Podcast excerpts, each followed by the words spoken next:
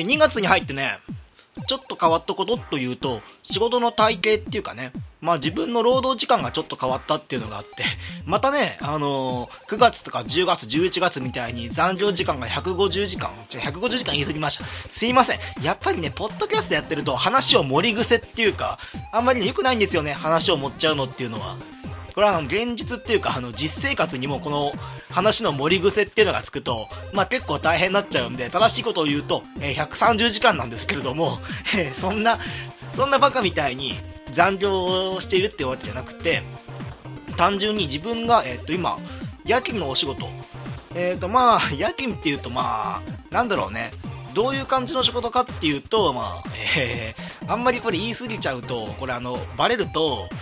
いろいろ、まあ、問題があるんで、まあ、ぼかしぼかしフェイクを入れつつ、ちょっとお話しすると、まあ、その、まあ、IT 関係の、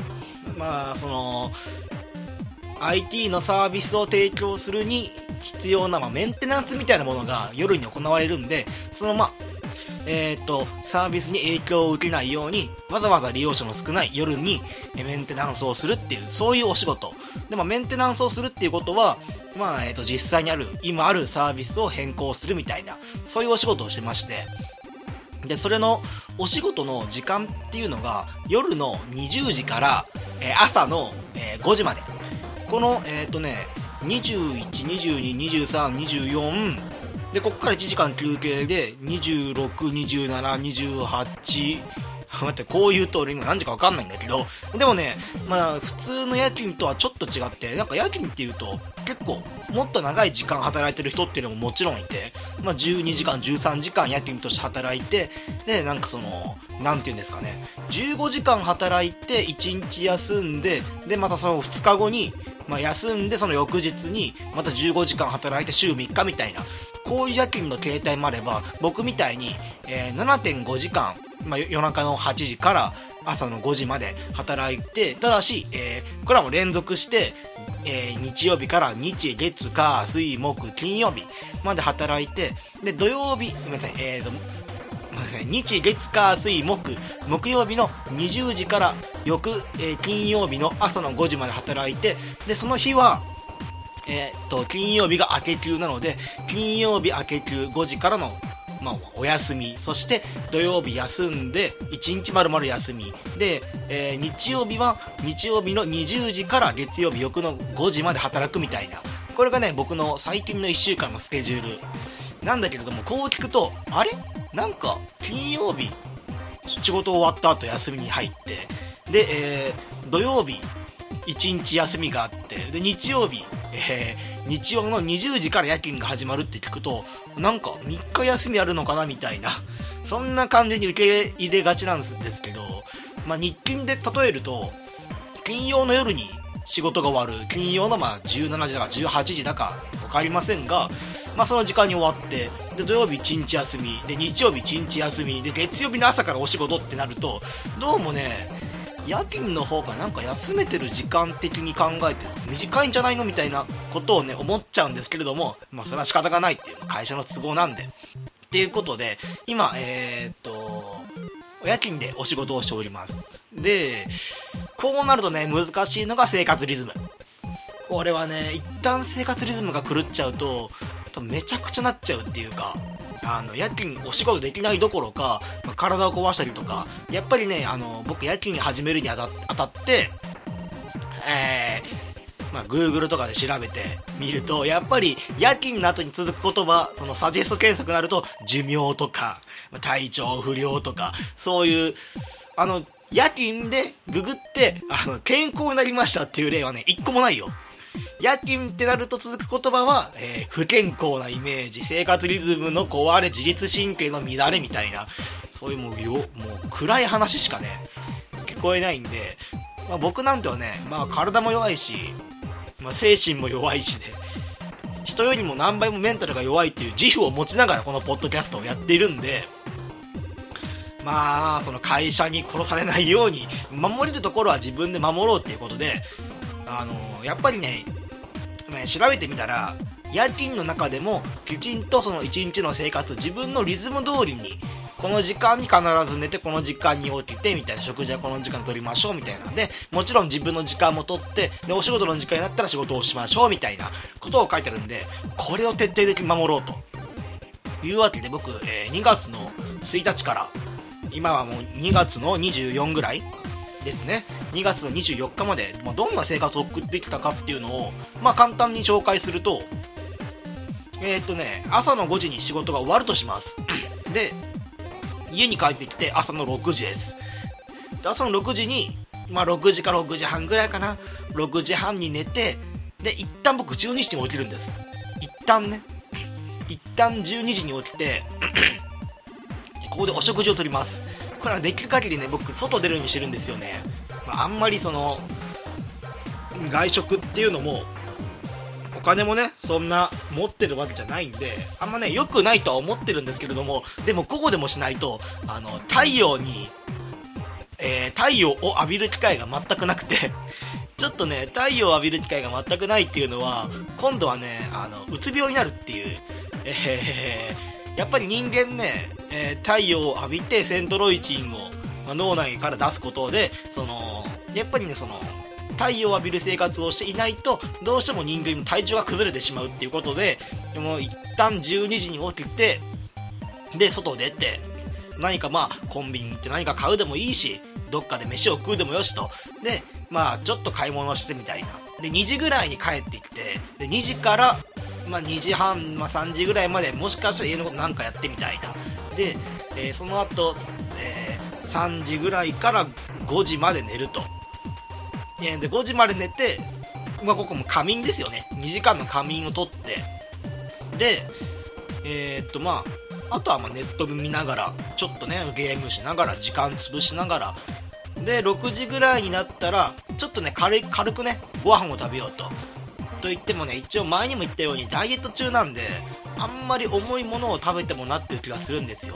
でしかもまあ12時に飯食ってますしね。なんでまあえーと、フルーツグラノーラみたいなものと低脂肪、えーと、ヨーグルトみたいな感じのをつまんであとはまあスープの1杯でもね自分で作って。でえー、っと今の生活だと、えー、6時半ぐらいかな。6時半過ぎに家を出てで、まあ、8時までに会社に着いてで、まあ、準備をして8時から、えー、っとスタートしてで4時間後12時、えー、24時ですね。24時に、えー、っと夜勤の方の休憩が入るんで、まあ、食生活的にはねここで一旦ご飯を食べようと、まあ、夜ご飯ですね。まあでもねでも最近のその医学の話っていうかニュースで見たのは別に夜遅い時間に食べようがあんまりその夜太るっていう俗説は実は科学的に見るとあんまり関係ないですよっていうそういう風な記事をね最近見たんだけれどもそれでもやっぱりなんか24時過ぎてまあ炭水化物取るのもなっていうことで最近はねえー、っと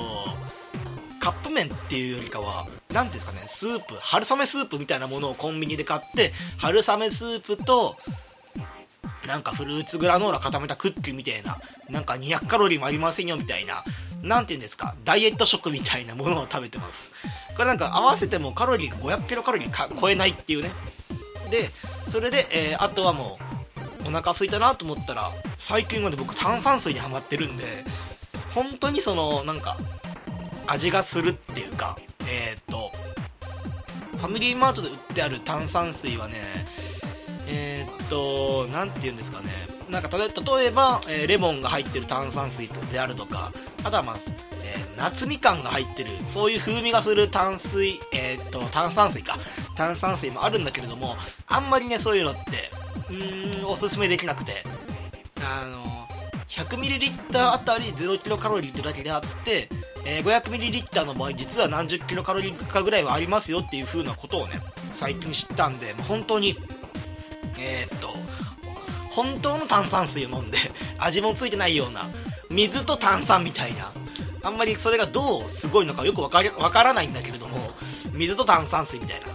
水と炭酸水じゃない水と炭酸みたいなそういうの飲んでねまあ自分のお腹をごまかしごまかしやっぱりねお腹が膨れるんで炭酸水。そうなるとなんかおのずとあんまり食べなくても大丈夫みたいな。っていう風なリズムを守ってました僕は。朝の5時、えー、で朝の5時に、えー、退場するみたいな。でこういう風に考えてみると実は睡眠時間的にもえー、っと6時半に寝るんで、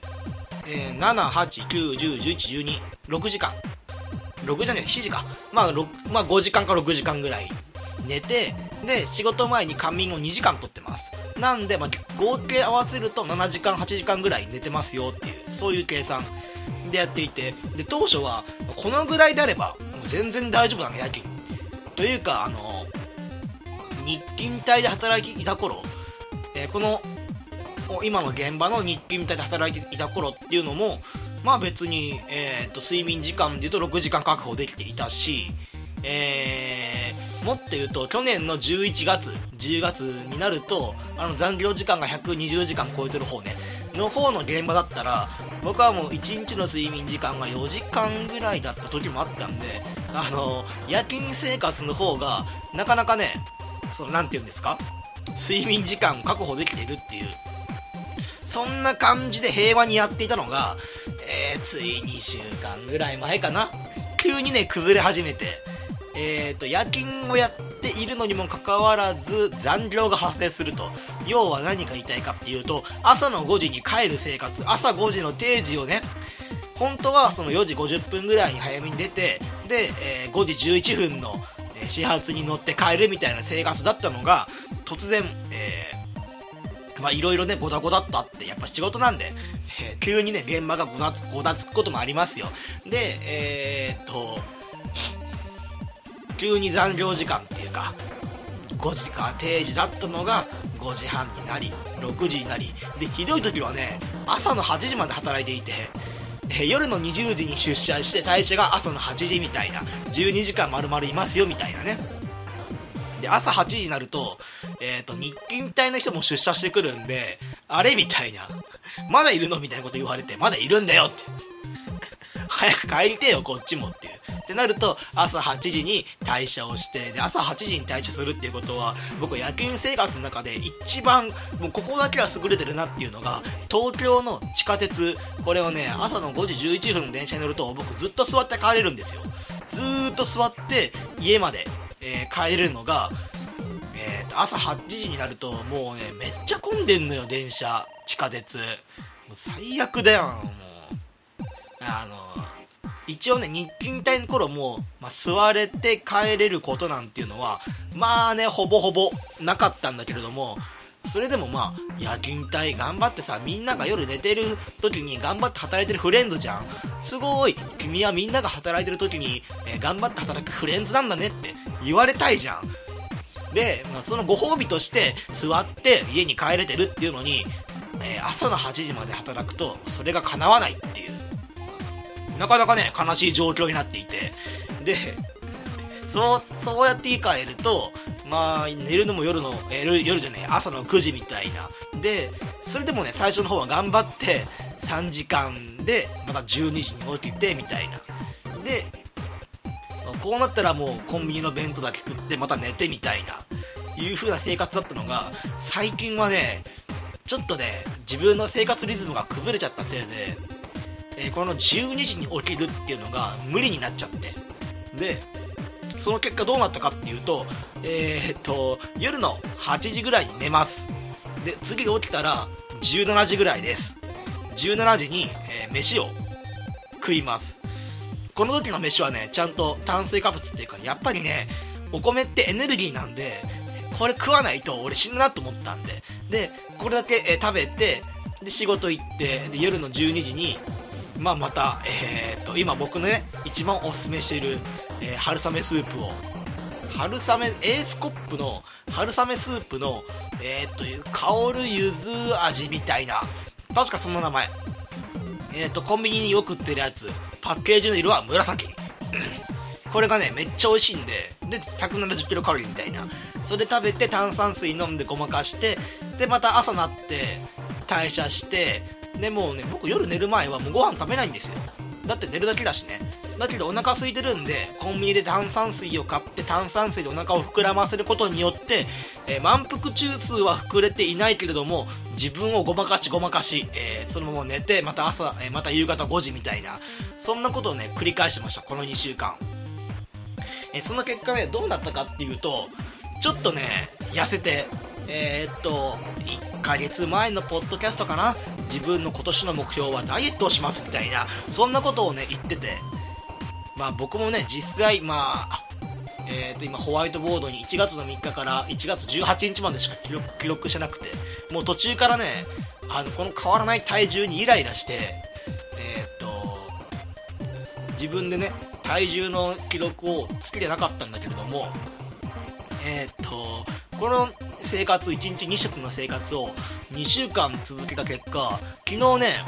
体重測ってみたら、えーと、68キロになっていて、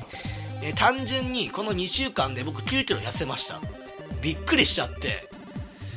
えそんな痩せんの人間こんな短期間で。たった1食よ。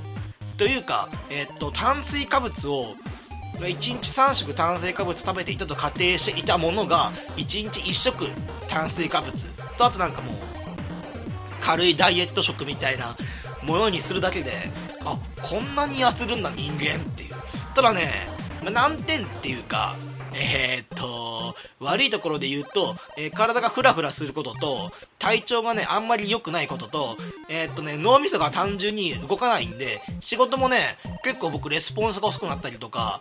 こういうポッドキャストでも多分ね10月11月やってなかったかその時は。忙しくて。えっと単純にもうちょっと前ぐらいの回の方が全然僕は気の利いたこととかこういう風なもっと面白いことを言うために頑張ろうみたいな脳みそをねガンガン回していた時があったんでその時と比べると脳みそが単純に言うとポンコツになってるんでえー、なんていうかねなんか説明とかそういうのをするのにちゃんと頭の中で組み立てて説明していたものがなんかどこかちぐはぐになってるみたいな。どうよ。9キロ痩せた代わりに僕はなんかなくしちゃいけないものをなくしているっていう。ただ、えー、っとこの生活をしてまあ2週間ぐらいだけれどもついにねあの胃袋の方がちっちゃくなっちゃったんでまあこれはね別に悪いことじゃないと思う。ちゃんとその栄養をねまあ野菜とかバランスをよくとっているんであれば胃袋ちっちゃくなることはねまああの何ていうの、えー、度が食い、まあ、大食い、えー、一食でいっぱい飯を食うことがなくなるんでまあなかなかねえー、まあ僕としては結構プラスに働くんじゃないかなと思うんだけれども。でってなるとやっぱりねそろそろ食事だけで痩せるのは限界があるなと思って。だって食事だけで78キロ痩せんだよもう。だったらもう今度は運動するしかないっていう、えー、去年の9月に買った、えー、スマートワンダーコアの方。これもね1ヶ月近くしか使ってなくて今ほこりかぶっているやつを今日えー、っと掃除してあのこのワンダースマートコアっていうね倒れるだけで腹筋が身につくやつみたいな。倒れて、え、倒れて起き上がるだけで腹筋がつくやつみたいなものを買って1ヶ月しか使ってないやつが、まあ、ほこりと、まあ、マットもね同時に買ったんで1万5 6千円の買い物まあ、これもねまあまあまあ今現状無駄ですよ無駄。現状僕1万5 6千円をドブに捨てているのと同じなんでこのねマットの方も髪の毛とかいっぱいついちゃって汚かったんでえーちゃんと何て言うんですかねこのコロコロくんっていうかあのコロコロで髪の毛とかをちゃんと取るやつをして綺麗にしてまあもうそろそろ腹筋とかの運動もしないとちょどうもねお腹の方はねあの二回りぐらいあったものが一回りぐらいにちょっとね小さくなってたんで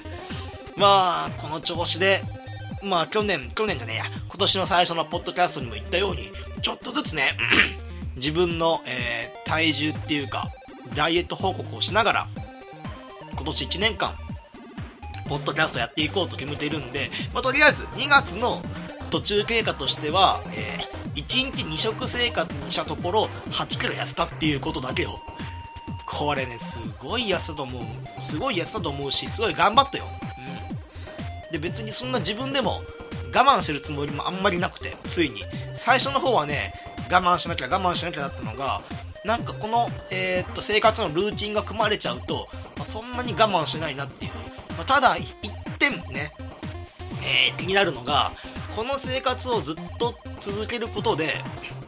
えーとね、栄養失調になる可能性があると。ある日急に倒れて病院送りにされて、えー、点滴の管を打っている可能性もあるっていうことをね、えー、1個考慮しておかないといけないっていう、まあ、なんでこういう休みの日とかはちゃんとね1日3食取るようにしてでまたね食事の質が上がるねどか食いしなくなったんで1食1食の量が減ると。ってなるとまあ昔だったら食べなかったようななんてなんていうんですかね。あんまり量が多くなくてでかつちょっと高いものみたいな。ちょっと前まではね、えーえー、高いものを高いものっていうか値段をたくさん払うっていうことは量がたくさん増えることだったんで、えー、それがね量よりも質の方に傾向が変わってきたっていうのは、まあ、一個ねかなり僕としては大きな点じゃないかなと思います、まあ、というわけでまあ、えー、この生活が今後どうなるかっていうのはうーんまあなんていうのかな。どうなるかっていうかえー、目標はね倒れないことだけれどもね。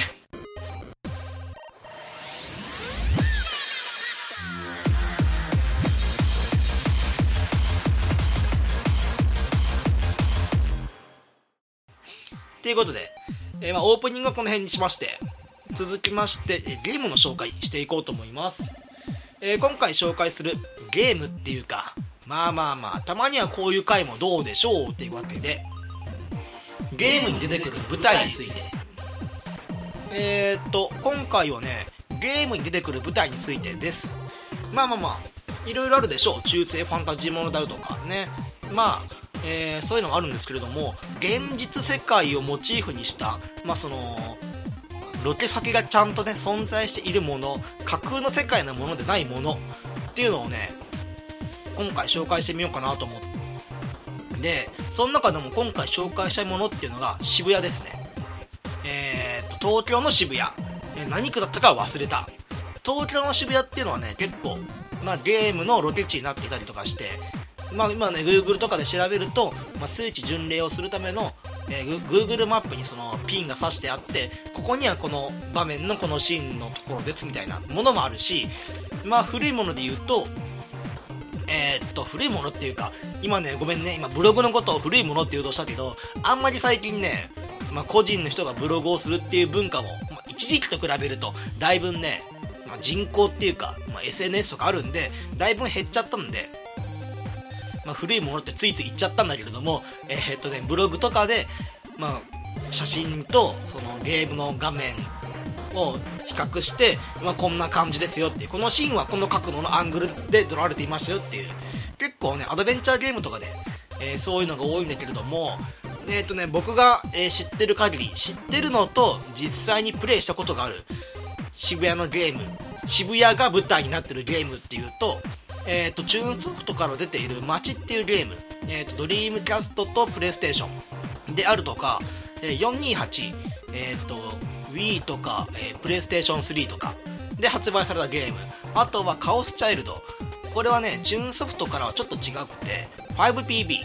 えーと、空想価格シリーズの方の第1弾かな？第2弾だっけ？1弾か。第1弾のカオスチャイルド。で、えー、その続編のえっ、ー、とえー、ごめん、カオスチャイルドは、えー、ちょっと待って、記憶力めちゃくちゃないか。えー、っと、カオスヘッドね。空想科学シリーズの第1弾のカオスヘッド。それと、えー、このカオスヘッドの続編のカオスチャイルド。あとはね、僕ね、僕は一応ね、買ってはいるよ。買ってはいるけれども、全然プレイできていないので言うと、ペルソナ5。これもね、えっ、と、新宿じゃないや、渋谷を舞台にしてるゲームなんで、一応ここも聖地巡礼っていうのは可能ですね。まあ、ただまあ、こっちのペルソナ5で言うと、まあ、3D モデルで組まれてるんで、結構ね、あの、現実の実在の写真と比べても、あの、似てるっていうよりかは、本当にここをモチーフにしてるんだなみたいな、そんなのを感じるだけなんだけれどもね。えー、ということで、まあ、428、えー、街、えー、っと、カオスヘッド、カオスチャイルド、この4作品を僕プレイしていてで、ね、どの作品この4つもね全部アドベンチャーゲームなんだけれどもこの4つの作品がねすっごい好きで本当ならば一個一個ねえー、428っていうゲームはこういうゲームですみたいなそういう風にまあ、取り上げたいぐらい好きなんですけれどもね、まあ、今回はね聖地巡礼って話で僕もね昔昔って言ってもまあ、えー、2年ぐらい前かな。2年ぐらい前に、まあ、聖地巡礼っていうことでこの渋谷の街を練り歩いたことがあるんですけれどもね、まあ、基本的に僕渋谷って全然行かなくて。えっ、ー、とね行く時って言っても何がある渋谷？えっ、ー、とね渋谷あたまにね僕渋谷行くなって時があってあの渋谷の蔦屋がね日本で一番品揃えがある蔦屋としても有名なんでここの蔦屋に行ってで、えー、と返却はもう最近がポストでできますよっていう風になってるんで渋谷で借りて家の近くのポストに返すみたいな。で郵便で届けてもらうみたいな。そんな感じにしてるんで。でもまあ本当にもう渋谷に行くよって言ったらもうそれぐらいしかなくて。他なんかあるかな？本当なんもない。なんで、えー、2年ぐらい前に行ったこの428街、まあ、カオスチャイルドカオスヘッドの、まあ、この4つの作品を一気に聖地巡礼しようっていうプランを立ててこれもまあその時はまあカオス、えー、とカオスチャイルド発売しなかったから、まあ、なしとしといてもこの3つの作品をね一気に聖地巡礼をしようという計画を立ててでえー、個人のブログであるとか Google の方の Google マップの方であるとかそういうのでまあ情報を調べてえー、もう1日で全部終わらせようっていう、今考えるとね、無茶。渋谷って言ってもね、意外と渋谷って広くて、この街を練り歩くのも、まあね、ちょっと大変だなって思うぐらいには、まあ、渋谷結構広いんで、でもね、行く前まではね、渋谷の広さっていうのは全然分かってなくて、まあ1日使ってみたいな感じだったのがもう寝坊してみたいな。よし今日は休日だ。渋谷に行こう。朝から行こう。聖地巡礼をしよう。しまった。また寝坊してしまった。お前はいつだってそうだ。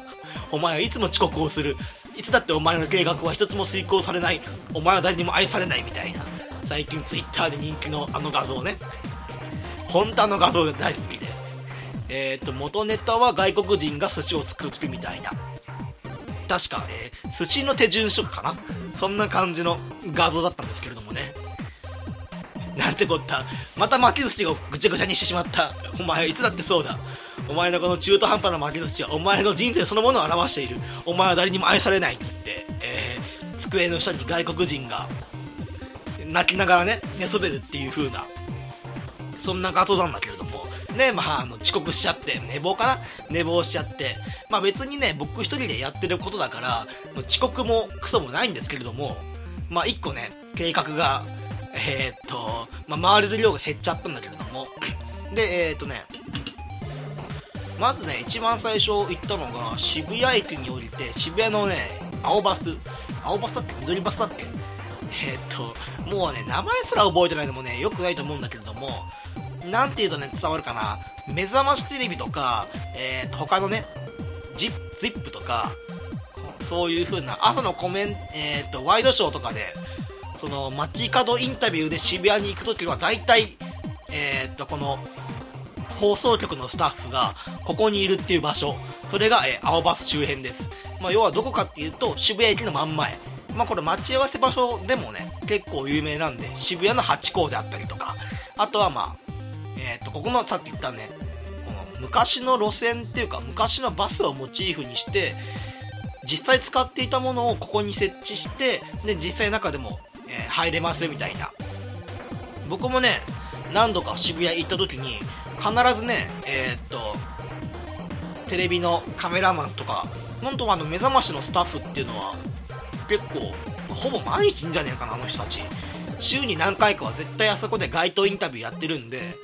まあもう、そのね、珍しい光景でもないっていう。やっぱ僕ね、兵庫の、兵庫の姫路っていうね、えー、世界遺産のある、姫路城のある近くに住んでいる。まあそれでもまあ、一応地方都市とはいえ地方都市。だけれども、まあそういう毎日見てる目覚ましテレビのスタッフが、あ、こんな近くにいるなんてみたいな。あ、テレビを作る時とか街頭インタビューするときは、あ、結構ね、えー、3、4人ぐらいのスタッフが絶対必要なんだなみたいなことを思いながらですよ。最初はね、あ、やばい。もう俺、インタビューされたらどうしよう、どうしようとか思ってたんだけれども、まあやっぱりね、インタビューされる奴らっていうと、まあ僕みたいなね、まあ顔面偏差値32のね、奴らはね、奴みたいな僕はね、まあもう渋谷系というよりかは秋葉原系みたいな、僕はまあなかなか声をかけられないんですけれども、で、そこからスタート。でなると、えー、っと、このさっき言ったこのバスね。電車だったかもしんない。今更、今更ごめんね。電車だったかもしんない。緑色の電車。では、えー、428っていうゲームと、えー、っと、カオスヘッドっていうゲーム。あと、カオスチャイルドもね、一部出てたかなっていう。要は、えー、っと、同じ土地で、その同じ場所で、で、え、別々のゲームが、その、別々の話をね、進,、ま、進めているんだと思うとなんかの面白いものがあって。でこのバスの中で、えー、カオスヘッドの主人公の、えー、宮宮代じゃねえや。えっ、ー、と匠くんがえっ、ー、とねこれなんて言なんて言ったらいいんだろうね。えっ、ー、とねさっきねオープニングでも言ったように栄養がね頭に回っていないせいで何もね何も浮かんでこないのもねあれなんですけれどもこのカオスヘッドっていうゲームが、えー、精神をぐ、精神の中、ごめんなさい、妄想を具現化する能力っていうのがありまして、その妄想を具現化することによって、えー、っと、剣をね、その場で作り出すことができる能力を持った高校生6人ぐらいが、えー、っと、色、えー、一つの事件に巻き込まれていくみたいな、そんな話。で、えー、428の方は、5人の主人公がいてその5人の主人公ごとに別々の話が進行するんだけれどもまあ結局は一つの話のね終点っていうかそのエンディングに向けてもう当初全然別々の話をしていたその5人の主人公たちが、まあ、あるあるところを境にここのこことここの主人公が出会ったりとかね。えー、と別々の主人公が出会って話が進めたりとか。で、まあ、選択肢がいくつかあるんででその選択肢を起こすことによってこの5人っていうのが渋谷の街の同じね、えー、時間線で動いてるんで A っていう主人公が起こした行動により B の主人公のルートが断たれてしまってゲームオーバーになったんでこの A の行動を動かすことによって A 自身には何も影響はないんだけれどもこの A の行った行動によって B がねちゃんと動き始めるっていうちょっとネタバレになっちゃうんだけれども A っていう主人公が追われていてでその A っていう主人公がえー、っとね A だけにえー、っとねみたいなねえー、っと A っていう主人公がまあ、そのお店の倉庫に隠れて一時え、っとね一時をしのいだと。だけれども B っていう主人公が、えーと、今度は何も知らずにその倉庫の鍵をかけてしまったことによって A が出れずにそのそのままその渋谷で起こってる事件が終わっちゃいましたよみたいな。これはもうバッドエンドなんで B がその倉庫の鍵を閉めるっていう選択肢をそのなかったことにして別の行動を起こすことによって A の方はその倉庫に鍵がかからないわけであり。で追われていた追ってからは逃れてで A っていう主人公は倉庫から無事に出てまたその A の話が続きますよみたいなそういうゲーム。おお 栄養が回ってないにしてはそこそこねちゃんと説明できたかなっていう、まあ、おすすめ順で言うと僕あの428を一番おすすめしてるんでどっちかっていうとこの428っていうゲームをやってほしいぐらいなんですけれども。でそのなんだっけ？え ー同じ渋谷でもちろん時間とかゲーム違うんだけれども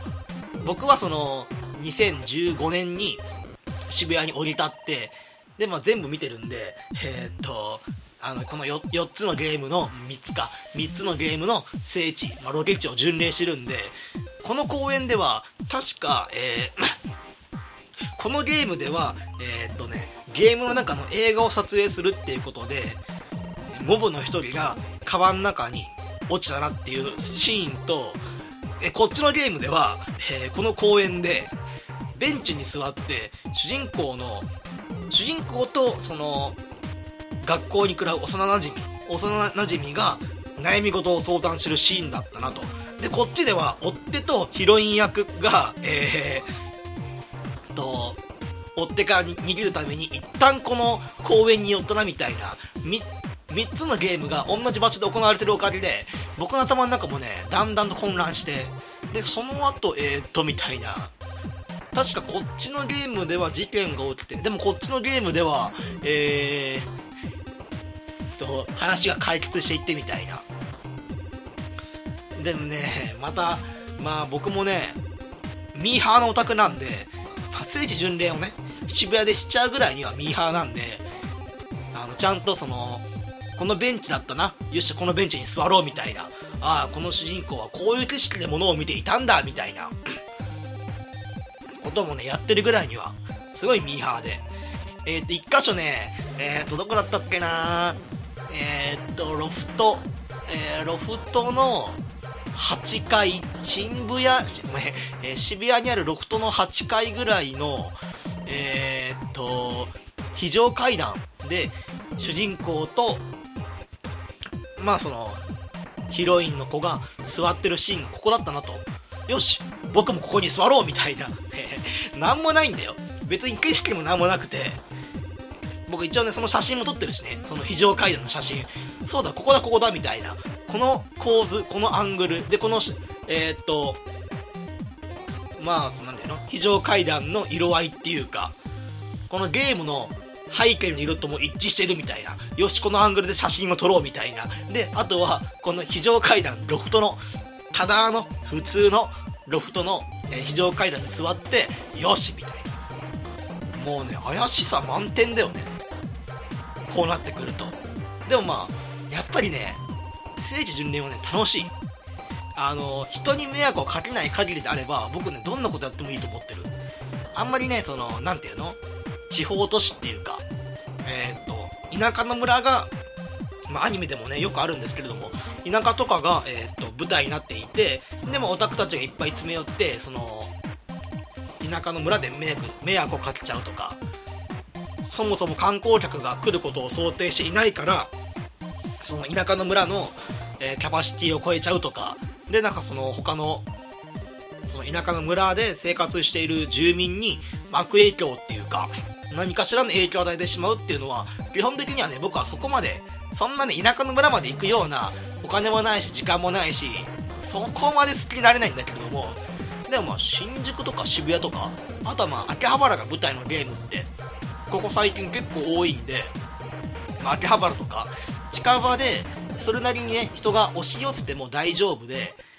そういう風なそのもともと人がいっぱい来ることを想定してる街とかね。そういうところとかそういうところであれば、ね、僕は全然行ってもいいと思ってる。うん。まあまあ別に田舎の村でもまあそのこれはもう本当にその観光客を来ることを想定していない村だけれども本当にもうその村がアニメの方とタイアップをさせてくれみたいな今もう自治体からえー、アニメのね制作会社に一緒にコラボレーションしませんか？みたいな。そういうねプラスの方向に持ってってる風な村とか自治体もあるんで、まあ、そういうところはね皆さんで行って、えー、お金を戻すのが、まあ、それがまあうちらができることだと思ってるんで、まあ、その場合はいいんですけれどもね。でも今回渋谷です渋谷。まあ渋谷はねそういう街なんで。えー、っと僕もね何も用もないんで何も用もないのに聖地巡礼っていうことで、えー、ラブホ街を歩いたりとかね。1人なのに男1人がえー、っと渋谷のラブホ街歩いておおそうだこんな感じこんな感じみたいな。さすがにねそこで写真を撮らなかった。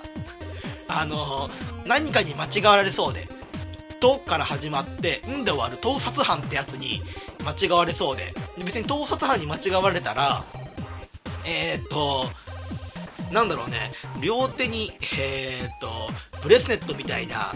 ブレスネットか。そんな風な、えアクセサリーをつけちゃうことになっちゃうんで。で、えー、っと黒と白のねしましまの服を着る生活になっちゃうんで。それは、あんまりやんなかったんだけれども。それでもねまあ聖地巡礼だからこそ初めて行くような場所っていうのももちろんあるんで、まあ、そういう風な楽しみ方、えー、ゲームを介して、まあ、こういう場所に行ってみましょうみたいな。そういうのもねもう僕はもうこれもね一個のゲームの楽しみ方かなっていうえー、っと、まあ、家でとか携帯機でそのゲームをプレイして、まあ、感動したとか楽しかったと。まあ、そこで終わるんじゃなくて一歩先に踏み出して実際にま外に出てあこういう、えー、場所だったんだなみたいな。っていうのも、えー、っと体験するのもまあゲームの楽しみ方の一つなんじゃないかなと僕は思っていますと。いったところで、えー、今回はこの辺で。ここ最近はね、えー、1時間とか50分超えとかのエピソードが多いんでたまにはこういうスッと入ってスッと終わるようなそんなポッドキャストもいかがでしょうかと、